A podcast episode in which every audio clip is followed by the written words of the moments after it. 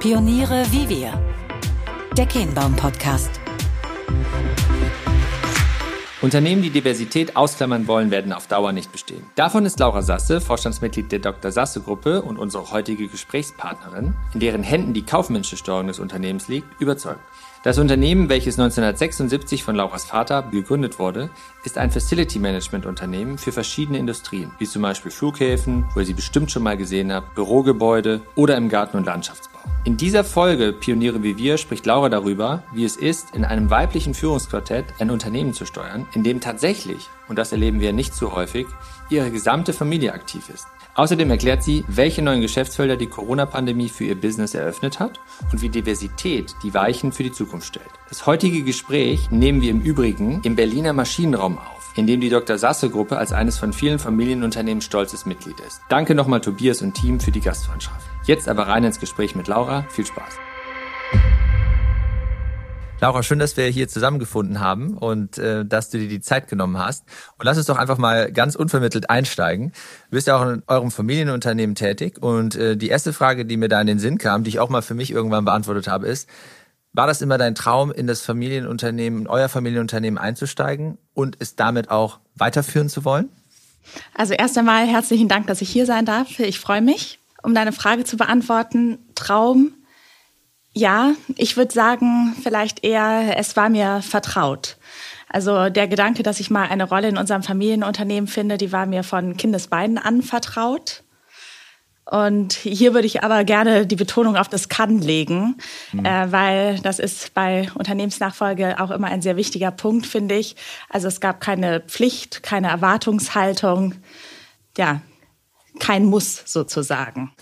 Ihr hattet vor einem guten Jahr, glaube ich, gab es mal einen Artikel im, im Handelsblatt, wo ihr auch ein gemeinsames Interview gegeben habt. Und da, weil du das gerade so angesprochen hattest, da hatte dein Vater dann, glaube ich, auch gesagt, es war wahrscheinlich auch immer sehr pragmatisch. Es gab irgendwie eine, eine gesunde Nähe äh, zu dem Unternehmen, weil ihr seid einfach, ihr wart dabei. Also es war offensichtlich nicht so ein großes Thema.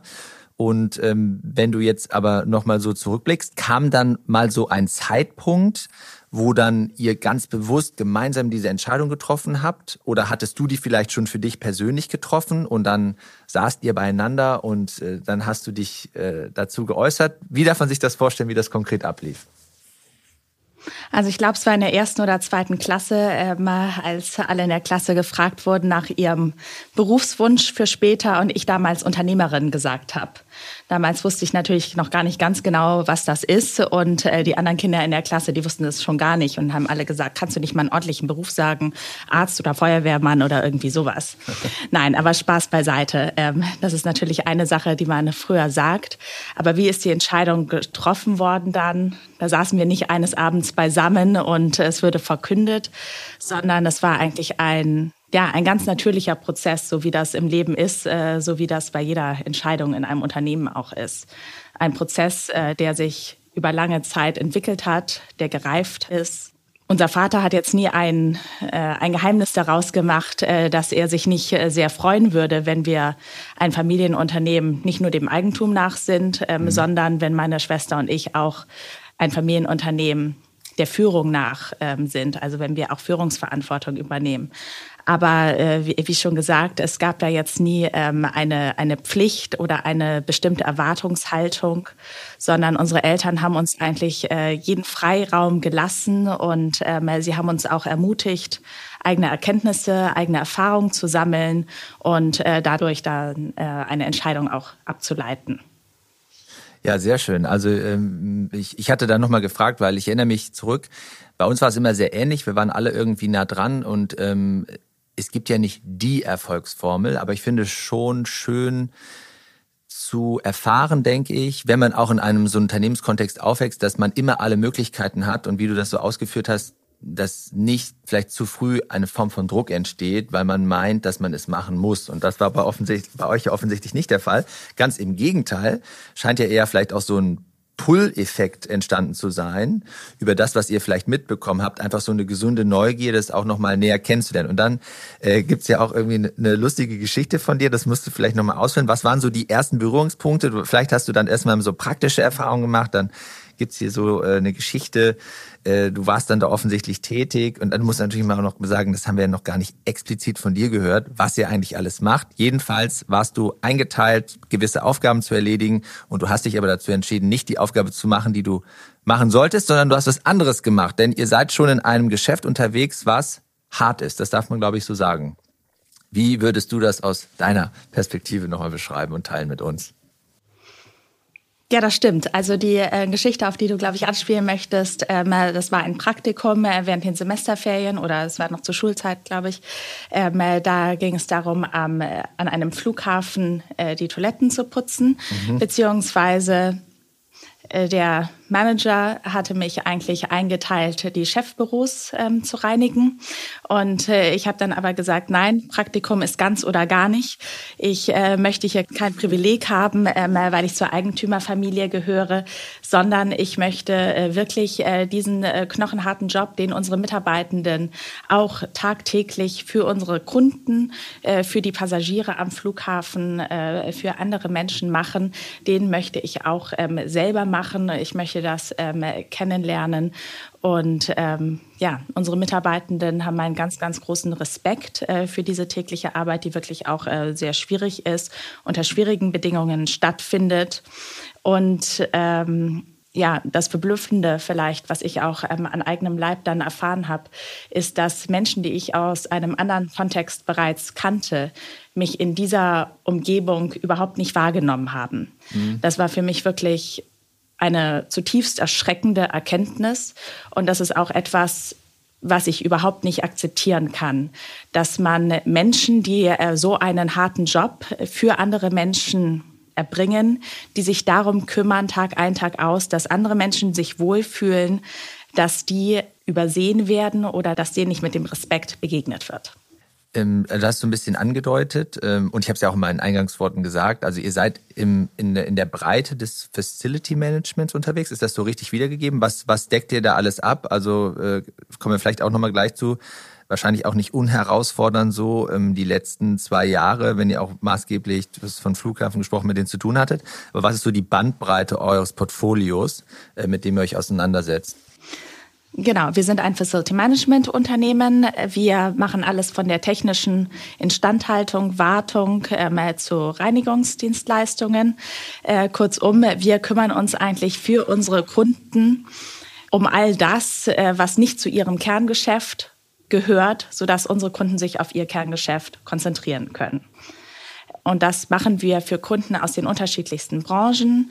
Ähm, wir haben jetzt gerade schon über äh, Flughäfen, also über den Aviation-Bereich gesprochen, äh, aber auch äh, die Industrie, Verkehrsunternehmen, die Gesundheitsbranche. Also unsere Kunden kommen eigentlich aus allen Branchen, der Handel, Freizeitindustrie und so weiter. Okay, also äh, man kann euch quasi überall erleben. Ähm, das ist schön. Wir hoffen, dass wir das äh, zukünftig noch an ganz, ganz vielen Stellen viel, viel, viel häufiger machen dürfen. Und äh, was wir aber natürlich auch ganz neugierig sind zu erfahren von dir ist, ihr seid ja in einer ähm, sagenhaften Situation, dass ihr gemeinsam, das bedeutet du und deine Schwester, aber auch deine Mutter, ihr seid allesamt im Unternehmen operativ tätig und dein Vater ist als Gründer, jetzt als Aufsichtsrat bei euch äh, unterwegs. Ähm, jetzt aber nochmal explizit, weil ihr ja dort die operative Geschäftsführungsnachfolge angetreten hat mit deiner Schwester. Ihr teilt euch das so ein bisschen auf. Äh, wie darf man sich das vorstellen? Also worauf konzentrierst du dich? Vielleicht auch mit deinem Background verknüpft. Und worauf deine Schwester? Und äh, wie, wie hat sich das so vielleicht so eingespielt jetzt auch in, in einem guten Jahr? Also mein Vorstandsbereich ist äh, Finanzen und Digitales. Ich war vorher bei uns Chief Digital Officer, ähm, daher auch der Background im Digitalen.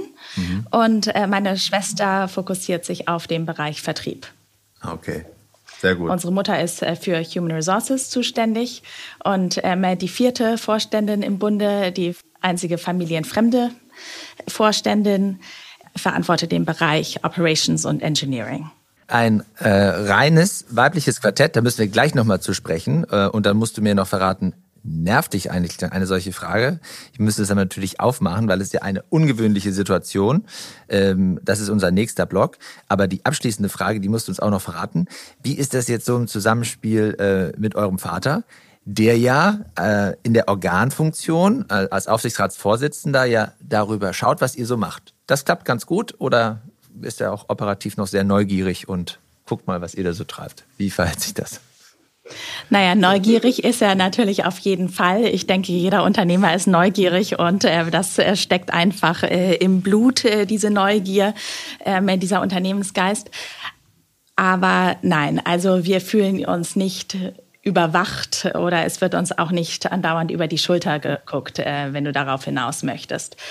Das habe ich schon in den vergangenen Jahren erlebt, als mhm. ich als CDO bei uns Verantwortung übernommen habe. Auch äh, dort gab es nicht dieses Gefühl der Überwachung, sondern ein Gefühl von Vertrauen, von gegenseitigem Respekt.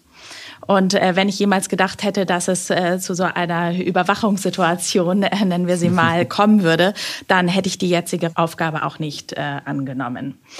Unser Verhältnis ähm, zwischen uns als Vorstand und meinem Vater als Aufsichtsrat ist in erster Linie von gegenseitigem Respekt geprägt.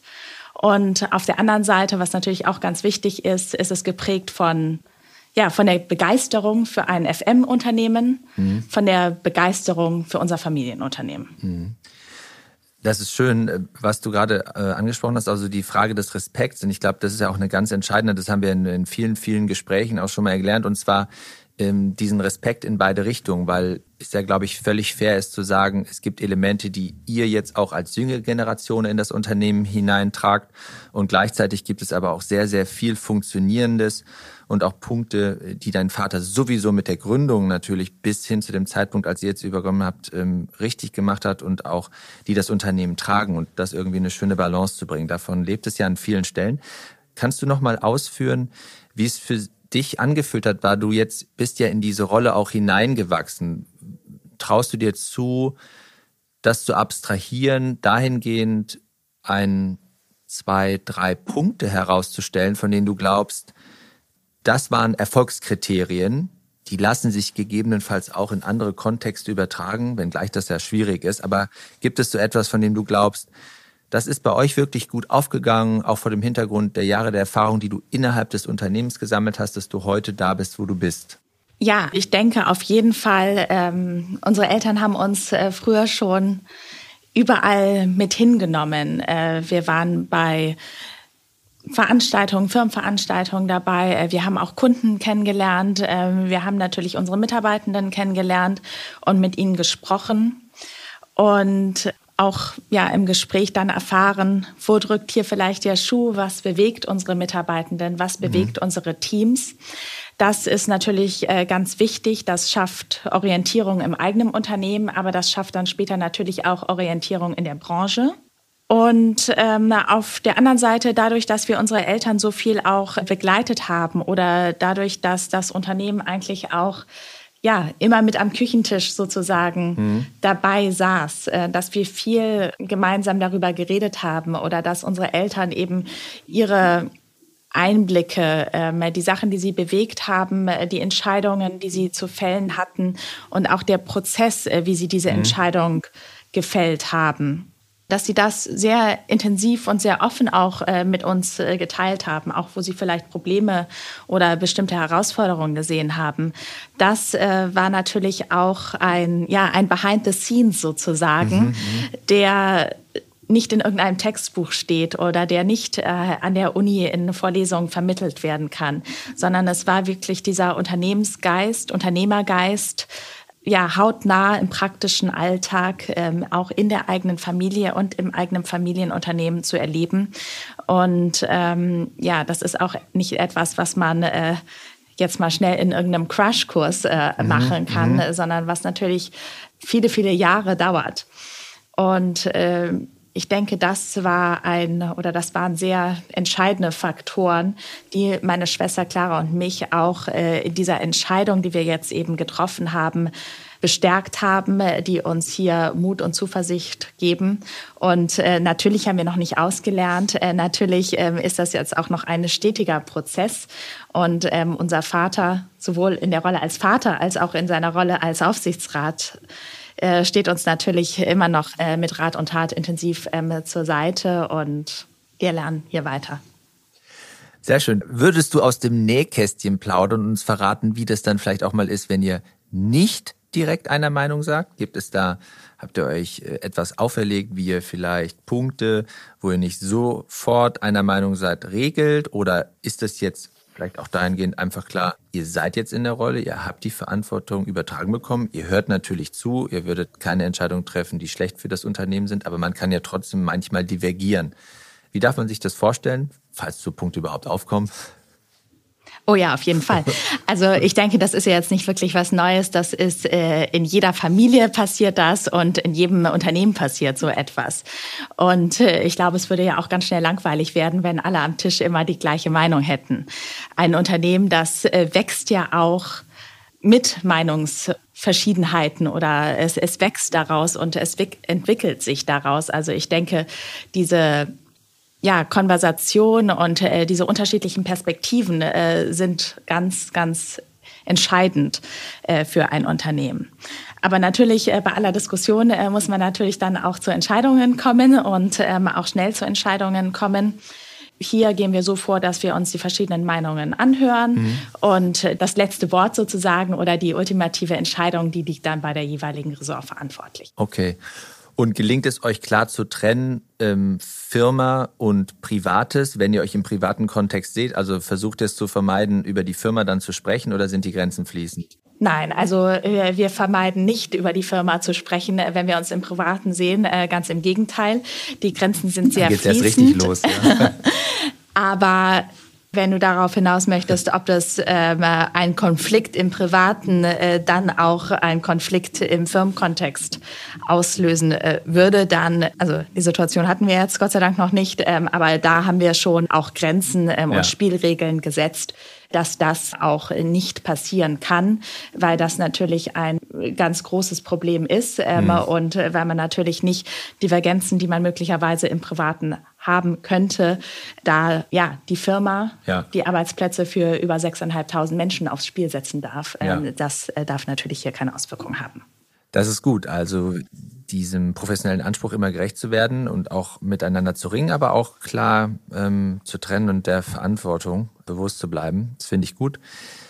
Nochmal zurückzukommen, den Punkt, den ich eben angesprochen hatte. Ähm, ihr seid ja ein, äh, ein Führungsquartett, was komplett weiblich ist. Äh, das ist ja ungewöhnlich. Ist das etwas, was häufig an euch herangetragen wird, wo du manchmal den Eindruck hast, jetzt nervt's aber langsam, weil es ist halt einfach so, wie es ist. Es ist für euch nichts Erwähnenswertes, womöglich aber für viele Außenstehende. Oder äh, spielt das eigentlich gar keine große Rolle? Also nervig ist es auf gar keinen Fall, denn ich denke, ein deutlicheres Signal, wie attraktiv die FM-Branche generell mhm. und die Dr. Sasse-Gruppe mhm. ganz spezifisch ist für Frauen, die Führungsverantwortung auch übernehmen wollen, das kann es ja eigentlich kaum geben. Was natürlich äh, schade an der ganzen Sache ist, dass es überhaupt noch so erwähnenswert ist, weil Frauen machen schließlich die Hälfte der Menschheit aus. Also Fairer Punkt. Äh, es hat natürlich auch damit zu tun, es gibt ja sowieso eine ganz, ganz hervorragende Arbeit der Albright Stiftung hier in Berlin. Aber insbesondere jüngst wurden ja auch die deutschen Familienunternehmen mal unter die Lupe genommen. Und da kamen ja Zahlen raus, äh, die teilweise schlechter waren als in der DAX-Landschaft, was eben die Mitgliedschaft von ähm, weiblichen Vorständin oder auch Aufsichtsrätin anbelangt.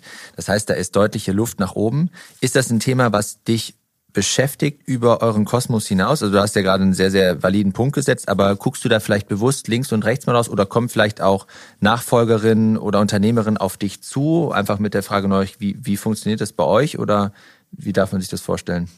Ich glaube, ich würde hier eher äh, nicht nur auf den Anteil von Frauen und Männern in äh, Führungspositionen in Familienunternehmen zu sprechen kommen mhm. wollen, sondern eigentlich über auf das Thema Diversität insgesamt. Mhm. Mhm. Und ähm, ja, das, was du ansprichst, ist natürlich noch ausbaufähig. Ich kenne viele gute Beispiele, also viele Beispiele, wo es anders ist, aber natürlich äh, die Studie äh, hat, spricht natürlich äh, mit den Fakten. Aber wenn ich mir jetzt Diversität in Familienunternehmen angucke, dann äh, denke ich, sind wir hier auf einem sehr guten Weg. Denn es gibt ja so viele andere Formen von Kooperation noch. Also mhm. denken wir mal an äh, gemischte Teams zwischen Älteren und Jüngeren. Mhm. Denken wir an gemischte Teams, äh, wo verschiedene Fachdisziplinen aufeinander stoßen oder natürlich auch äh, Nationalitäten. Ich denke, Führungskräfte und auch Unternehmen, die Diversität ausklammern wollen, die das versuchen, werden auf Dauer auf jeden Fall keinen Bestand haben. Wenn ich mir da die Landschaft der Familienunternehmen anschaue, dann bin ich da aber sehr optimistisch. Äh, dann sehe ich diese Beispiele. Und ähm, abgesehen davon äh, finde ich auch, dass Familienunternehmen sich ja, so intensiv verändern wie die Familien, die sie führen. Deswegen bin ich da guter Dinge. Genau, die Anpassungsfähigkeit der Familienunternehmen, die Resilienz ist doch etwas, was uns alle ausmacht. Wir biegen langsam ein auf das letzte Drittel unseres Gesprächs. Du hast es eben einmal genannt. Ihr beschäftigt ähm, 6.500 Menschen, setzt in etwa 250 Millionen Euro um. Eine große Kundengruppe sind die Flughäfen, da haben wir auch kurz drüber gesprochen. Und es gibt jetzt ja noch viele, viele weitere Situationen, Anbieter, Umgebungen, Plätze, wie man das auch immer nennen will, äh, wo ihr unterwegs seid, Handel, Sportanlagen und so weiter. Ich stelle mir vor, es war jetzt wahrscheinlich in den vergangenen zwei Jahren eine Herausforderung für euch. Äh, gab es weniger zu tun oder ist, das ist ja auch Teil dieser Pandemie, äh, Hygiene als solches, mit dem ihr euch ja auch beschäftigt, hat an Relevanz gewonnen. Wie bewertest du die vergangenen zwei Jahre für euch? Das weniger, das betrifft jetzt das Standardgeschäft. Mhm. Wenn wir jetzt zum Beispiel auf den Aviation-Bereich gucken, mhm. dann bedeutet weniger Passagiere natürlich weniger Aufwand beim FM. Mhm. Im Aviation-Bereich war bis vor Corona die schlimmste Dimension oder das Worst-Case-Szenario, was man sich denken konnte, eigentlich die Zeit um 2010, mhm. als der Vulkan über Island ausgebrochen ist Stimmt, und der ja. Flugverkehr, auf jeden Fall der europäische Flugverkehr, für einige Tagen und Wochen lahmgelegt wurde. Mhm. Es war natürlich schlimm, aber durch Corona sind wir an ganz andere Grenzen gekommen oder haben ganz andere Dimensionen erreicht. Aber Gott sei Dank ähm, besteht das FM im Bereich Aviation ja jetzt nicht nur im Saubermachen vom Terminal, mhm. sondern es gibt auch ganz viele andere technische Wartungen, Instandhaltung und so weiter, mhm. die auch erledigt werden müssen, weil die Flughäfen wollen ja natürlich auch sofort wieder startbereit sein, wenn die Krise vorbei ist. Und auch in den anderen Bereichen, ja, das Entwickeln und Umsetzen von Hygienekonzepten, was du schon angesprochen ja. hast, das ist natürlich eine unserer Kernkompetenzen. Und damit konnten wir in der Krise natürlich auch ganz schnell punkten. Das war besonders relevant für Unternehmen, zum Beispiel im Produktionsbereich, mhm. aber auch im Mobilitätsbereich. Also wenn ich jetzt an U-Bahn, Bus, Bahn und so weiter denke, war das natürlich auch ein sehr relevanter Faktor. Ja, im Prinzip wo eigentlich nicht, ja. Stimmt, äh, ist ein fairer Punkt. Äh, und wenn du jetzt nochmal auch zurückblickst, jetzt mal abseits eures Geschäftes, welchen Eindruck hast du gewonnen? Was hat das mit euch als Unternehmen gemacht? Also ganz, ganz viele äh, Unternehmen, so wie auch, haben, man hatte irgendwie, und damit hast du dich ja auch, hast du gesagt, in deiner Rolle als CDO wahrscheinlich irgendwann mal auch mit beschäftigt, ähm, haben ja Digitalisierungsschübe erfahren. Sei es ähm, auch schlicht und einfach, was das Thema digitales Arbeiten anbelangt, digitale Kommunikationsformate, die man sich für sich entdeckt hat. Ähm, hat das euer Unternehmen auch verändert? Also wirklich im Kern? Wie schaust du da drauf? Ja, das hat es auf jeden Fall. Aber zuerst äh, mal noch eine andere Erkenntnis die Corona-Zeit, äh, besonders die Anfangs-Corona-Zeit, hat uns wirklich darin bestätigt, wie viele großartige Menschen wir im Team haben, die wirklich Bemerkenswertes leisten. Das fand ich wirklich erstaunlich, wie sehr die Leute auch über ihre Comfortzone getreten sind, mhm. wie sehr alle an einem Strang gezogen haben. Und das ist etwas, das schafft wirklich Zusammenhalt im Unternehmen, das motiviert und äh, das ist etwas, was meine höchste Anerkennung, meinen höchsten Respekt verdient, worauf ich auch sehr stolz bin. Ja, jetzt ganz praktisch, äh, was hat es verändert? Äh, du hast eben Digitalisierung und ähm, im Spezifischen auch die Kommunikation angesprochen. Mhm. Das hat sich auf jeden Fall verändert. Ja, die Art und Weise der Kommunikation, aber auch die Kommunikationsstruktur, wenn wir es jetzt mal so nennen wollen. Also alles, was das Routinegeschäft oder Routinekommunikation betrifft, das äh, findet jetzt in erster Linie digital statt. Mhm. Und auf der anderen Seite sind wir als äh, Facility Management Dienstleister ein People's Business. Mhm. Wir erbringen eine Leistung mit Menschen, für Menschen. Mhm. Das heißt, der Mensch steht bei uns im Mittelpunkt. Und dadurch, dass wir aber so viel äh, diesen Routinekontakt, diese Routine-Meetings digital abhalten können, entsteht auf der anderen Seite mehr Zeit wenn man sich dann persönlich trifft, für den Kontakt zu den Menschen. Also für das intensivere Gespräch mhm. mit dem Kunden mhm. und natürlich auch mit unseren Mitarbeitenden. Welche Rolle spielt Digitalisierung für euer Geschäft? Ich habe mal auch diesen Begriff Service on Demand aufgeschnappt. Was, was passiert da? Bei der Digitalisierung würde ich sagen, geht es in erster Linie um die Kommunikation. Mhm. Es ist natürlich auch ein großer Change Management Prozess. Mhm die Digitalisierung an sich oder die digitalen Tools und ähm, Techniken, die wir auch einsetzen, die ja, sind sozusagen Mittel zum Zweck. Mhm. Wir befähigen unsere Teams, wir versuchen oder wir bringen unsere Teams auf den aktuellen ähm, Stand der Technik und der Digitalisierung. Mhm. Das hat natürlich auch viel mit Qualifikation, mit Aus- und Weiterbildung zu tun, viel mit Training, mhm. viel mit Kommunikation, wie ich schon gesagt habe. Mhm. Aber unterm Strich ähm, sind diese ganzen ähm, Sachen, egal ob es jetzt ähm, Robotics ist oder ob es das Thema äh, Sensorik ist, Service on Demand, also eine Leistung wird nur dann erbracht, wann sie auch wirklich äh, Verwendung hat mhm. oder ähm, benötigt wird. Zum Beispiel der Meetingraum, der äh, die letzten drei Wochen nicht in äh, Benutzung war, der muss vielleicht nicht täglich gereinigt werden. Dadurch, äh, das bekommen wir durch die Sensoren, mhm. diese Info. Mhm. Aber dadurch hat die Reinigungskraft ähm, mhm. Zeit, die Eingangshalle zum Beispiel, wo ein Event stattfindet, öfter zu reinigen mhm. oder auch in der Technik. Die äh, Predictive Maintenance ist hier natürlich ein großes Stichwort. Aber all diese Sachen, ähm, ja, wie gesagt, ähm, die sind dafür da, einen optimalen Komfort für unseren Kunden zu schaffen und unsere Teams auch zu befähigen. Aber alle Digitalisierung bedeutet trotzdem, dass die Menschen, ähm, die bei uns einen Arbeitsplatz haben, die bei uns beschäftigt sind, dass sie ihre Arbeit durch die Prozessoptimierung besser effizienter erledigen können und auf der anderen Seite mehr Zeit für diesen persönlichen Kontakt zu dem Kunden haben. Technologie als Mittel zum Zweck, aber du hast ja jetzt ja so ein paar Lösungen ähm, mal gerade fallen gelassen. Das klang ja so, das sind jetzt keine Zukunftsfantasien, sondern so arbeitet ihr schon. Ja. Ähm, es gehört quasi zum guten Ton. Es bedarf gar keiner großen Erwähnung mehr. Und ähm, dann biegen wir zum Ende ein. Ähm, jetzt bist du ja als Finanzchefin aktiv. Und wie ist so dein Blick in die Zukunft? Und wir reden alle über Nachhaltigkeit. Wie sieht nachhaltiges Wachstum für dich aus? Was äh, schwebt euch vor? Wo wollt ihr hin? Wollt ihr expandieren? Äh, wollt ihr, wie heißt es, Marktbegleiter vielleicht aufkaufen? Was habt ihr für Pläne für die Zukunft? Also Expansion ist aus meiner Sicht kein Wert an sich. Und Wachstum ohne Nachhaltigkeit ist ebenfalls keine Errungenschaft.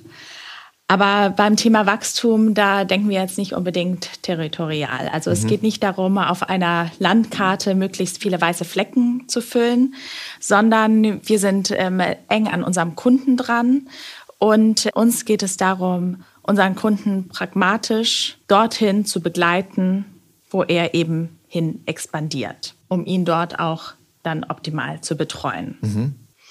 Auf der anderen Seite sehe ich natürlich, also abgesehen von diesem geografischen äh, Wachstum, jetzt auch sehr, sehr viel Potenzial in der Veränderung und im Erschließen neuer Servicefelder. Mhm die teilweise auch jetzt durch Corona entstanden sind. Also wenn wir an das ganze Thema Homeoffice äh, denken, wer kann die Mitarbeiter des Kunden im Homeoffice denn optimal betreuen, wenn es nicht ein FM-Dienstleister machen soll? Mhm. Oder wer kann die Wallboxen in Tiefgaragen warten, wenn nicht ein FM-Dienstleister Das ist natürlich auch ein ähm, großer Faktor, alles, was rund um das Thema Nachhaltigkeit, Elektromobilität und so weiter geht. Die Kaufhäuser in den Städten, die stehen vor einer sehr großen Veränderung. Es geht um Schließungen, es geht um Umbaumaßnahmen, aber es geht äh, also nicht nur um Umbaumaßnahmen, sondern auch um Umnutzung dieser Flächen. Dabei können wir als FM-Dienstleister natürlich auch sehr gut unterstützen. Ja, äh, ich wette, äh, dem einen oder anderen der Zuhörerinnen und Zuhörern ist auch ein Licht aufgegangen. Das ist sehr fantasievoll, was da noch alles möglich ist und wo ihr vielleicht zukünftig auftauchen werdet, um uns das Leben leichter zu machen. Kommen wir zu unserer Abschlussfrage, die ihr ja schon alle kennt. Und sie lautet, Laura, wie immer an dich. Und ihr müsst wissen, äh, unsere Gesprächspartnerinnen und Partner wissen gar nicht, dass diese Frage kommt. Teile etwas mit uns, was du noch nie jemandem verraten hast. Da kann ich jetzt natürlich den Anfang von unserem Gespräch aufgreifen, ob ich davon geträumt habe, dieses Unternehmen weiterzuführen. Jetzt träume ich auf jeden Fall davon, dass es unserer Generation gelingt, also meiner Schwester und mir, das Fundament, was unser Vater uns geschaffen hat und übergeben hat, auszubauen und weiterzuentwickeln, dass die nächste Generation dann auch einmal frei entscheiden kann. Wunderbare Schlussworte. Ganz lieben Dank, Laura, und danke euch fürs Zuhören. Bis zum nächsten Mal.